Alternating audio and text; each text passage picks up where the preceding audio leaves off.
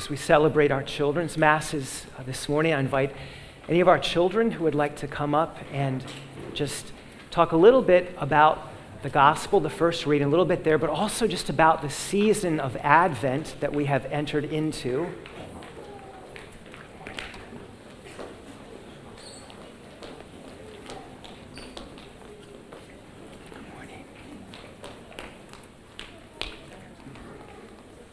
Great. Wonderful. Lots of room over here still. Some more room over here. You don't have to sit all the way back at the edge. Great. It's so great to have all of you here this morning, uh, giving this special day, Sunday, to Jesus, to worship Him, just like He has commanded us to do, what we were made to do. So we're in a new season of the church. We started it last Sunday. Who remembers the name of the special season that we are in? Yeah. Advent. Yeah, Advent. And that word means like a, a coming, the arrival of, of someone. And whose arrival are we getting ready for? Yeah. God, absolutely. But not just God like in a, a generic way, but yes, Jesus. Jesus. That's right. Yeah. And so we're in a different season. What are some of the things that you see in the church that are different during Advent? What's one of the things that you see? Yeah. Okay, awesome. The Advent wreath. So look over here to your left. We see the Advent wreath. Great. Yeah. What else do you see that's different? Yeah. Everything is purple. Everything is purple. Yeah, there is a, there is a lot of purple going on. There is, yes. What else do you? And we're going to talk about all of these things. There are trees in the background now. Yes, awesome, very good. What else do you see? There's a manger scene. Yes, very good. You guys are super observant. What else do you see? What's that? Yep, part of the with the, the manger scene and all of all of that. Yeah, so I think we've got a lot of it here. We've seen the what else? What did I forget? The, oh, the candles on the wreath. Okay, yeah, very good. Well, let's, let's, let's start here where you can put your hands down. Let's start here with the wreath. So the wreath has the shape of a circle, and everything about this is really beautiful in terms of what it's meant to remind us of. So the circle, you guys, maybe you've never thought about this, but a circle doesn't have any beginning and end. It just, it's just always going. Unlike a line, if you draw a line on a piece of paper, you have a starting point and you draw it out and it ends. Or, I don't know, those of you that are engineers and do like non Euclidean things, I don't know. But the circle reminds us of God's love that has no beginning and no end.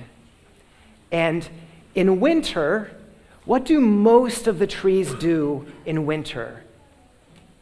Like right now, you go out and you look around our campus. What do most of you have both hands up? and you can even do that when we're praising the Lord too. But what, what do most trees do in the winter? Okay, it, it, yeah, the, the leaves die, the leaves fall off, and the trees don't totally die, but it sure looks like they do, don't they? But not every tree does that. And so uh, there are evergreens like you'll see pine trees out there that are still green and look alive. So, the reason that we have evergreen for our wreath is because it reminds us even when it looks like everything else is dying, God is always alive and life giving. So that's why we have the evergreen. How many candles are on our wreath? How many candles? Four, yes.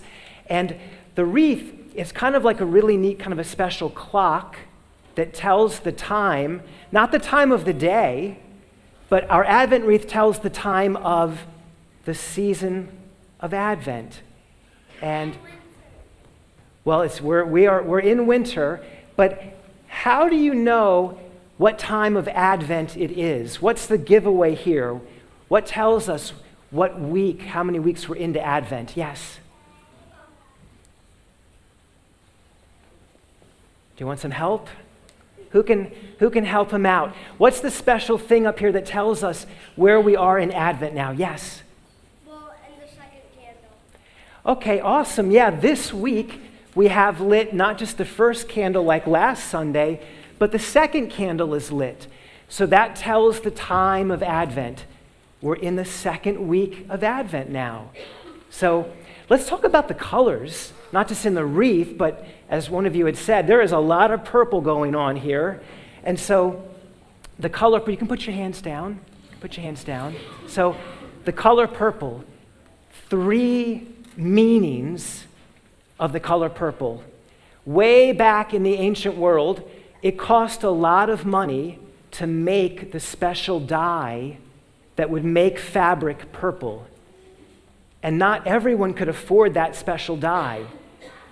Who were the people who had lots of money, lots of power, who could afford to buy clothes made of super expensive purple dye and look really regal and official? All the way in the back, yeah. Uh, okay, good. Kings and tax collectors. There you go. All right.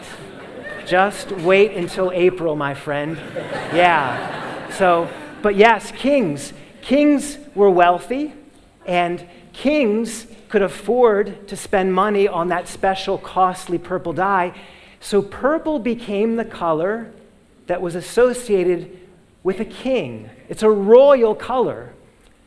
Well, who are we waiting to come and to say, oh my goodness, you are so excited? Let's see. Anyway, who have I not called on yet? Because I know you've got all the answers, but let me. Who, oh, oh, okay, I'll get you second. Yes. We're waiting on, we're going to celebrate Jesus' birthday and his coming, the coming of Jesus, who is King of the universe. So Jesus is our King. So we're waiting, we're waiting on him. So the color purple reminds us that he is a king that we're waiting for. Here's another meaning for purple. Purple is the color of the sky early in the morning before the sun has come all the way up. It's not pitch black, but you know that the sun is on its way.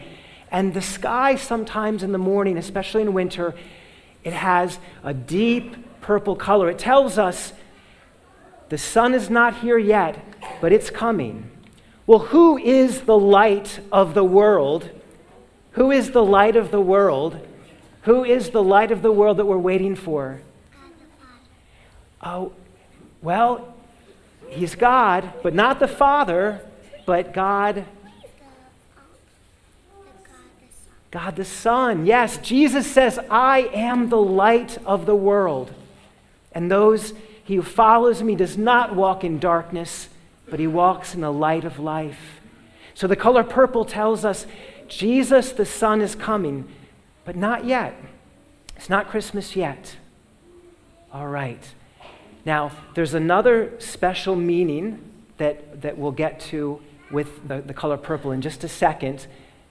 But let me go for one other color here. When do you think we're going to light this pink, the rose colored candle? Week one, week two? On week four.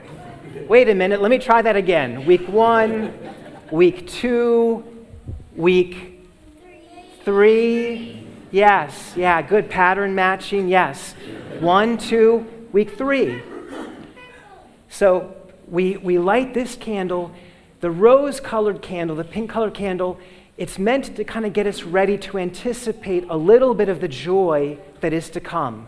So next week we light the pink, the rose colored candle, and it's a way of saying we're not there yet, but Lord, we are so ready to celebrate your birth, and we are so ready for you to come and save us. And so that's the color here. Now, let me, you guys are doing great, lots of answers here. Let me, let me finish with one thing for you.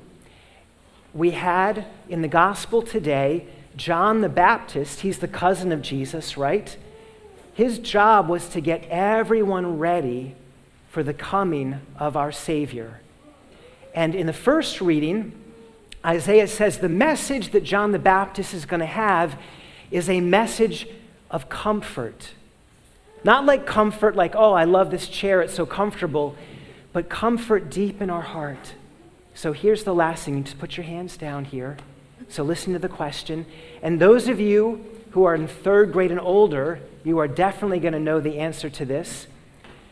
What is a special time when God gives you comfort in a sacrament and you see the priest wearing a purple stole? What is a time when God comforts us in a wonderful way in the sacrament? Ellie, what do you think? Confession. Awesome. Exactly. The sacrament of reconciliation or confession. Purple is a sign of God's mercy. It's a sign of repentance, but the only reason that we're able to repent is because God is so merciful. This is good news, but this is comforting news. How many of you have ever done something wrong and you, you, you knew it wasn't a loving thing, but you did it anyway, and afterwards you felt sorry in your heart? Now, wait a minute. Everyone's hands were up a little while ago. Have you ever made a choice that you knew wasn't loving, and afterwards you're like, oh, I feel sad that I made a choice that wasn't loving? Okay. Moms, you, you guys must live in perfect homes. So some hands have gone up.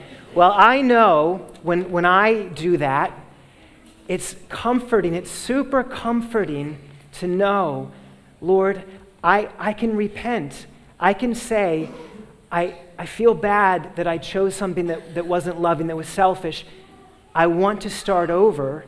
And God says, I want to help you start over. And to help you start over, I'm going to tell you, I forgive you. I forgive that sin. And I want to get rid of it, take it from your heart, and let you start over brand new. That is a message of comfort. That's the message that Isaiah hears God say Speak this to my people, comfort, comfort my people. I have not forgotten you. So, this is really good news. So, all of this is going on during Advent.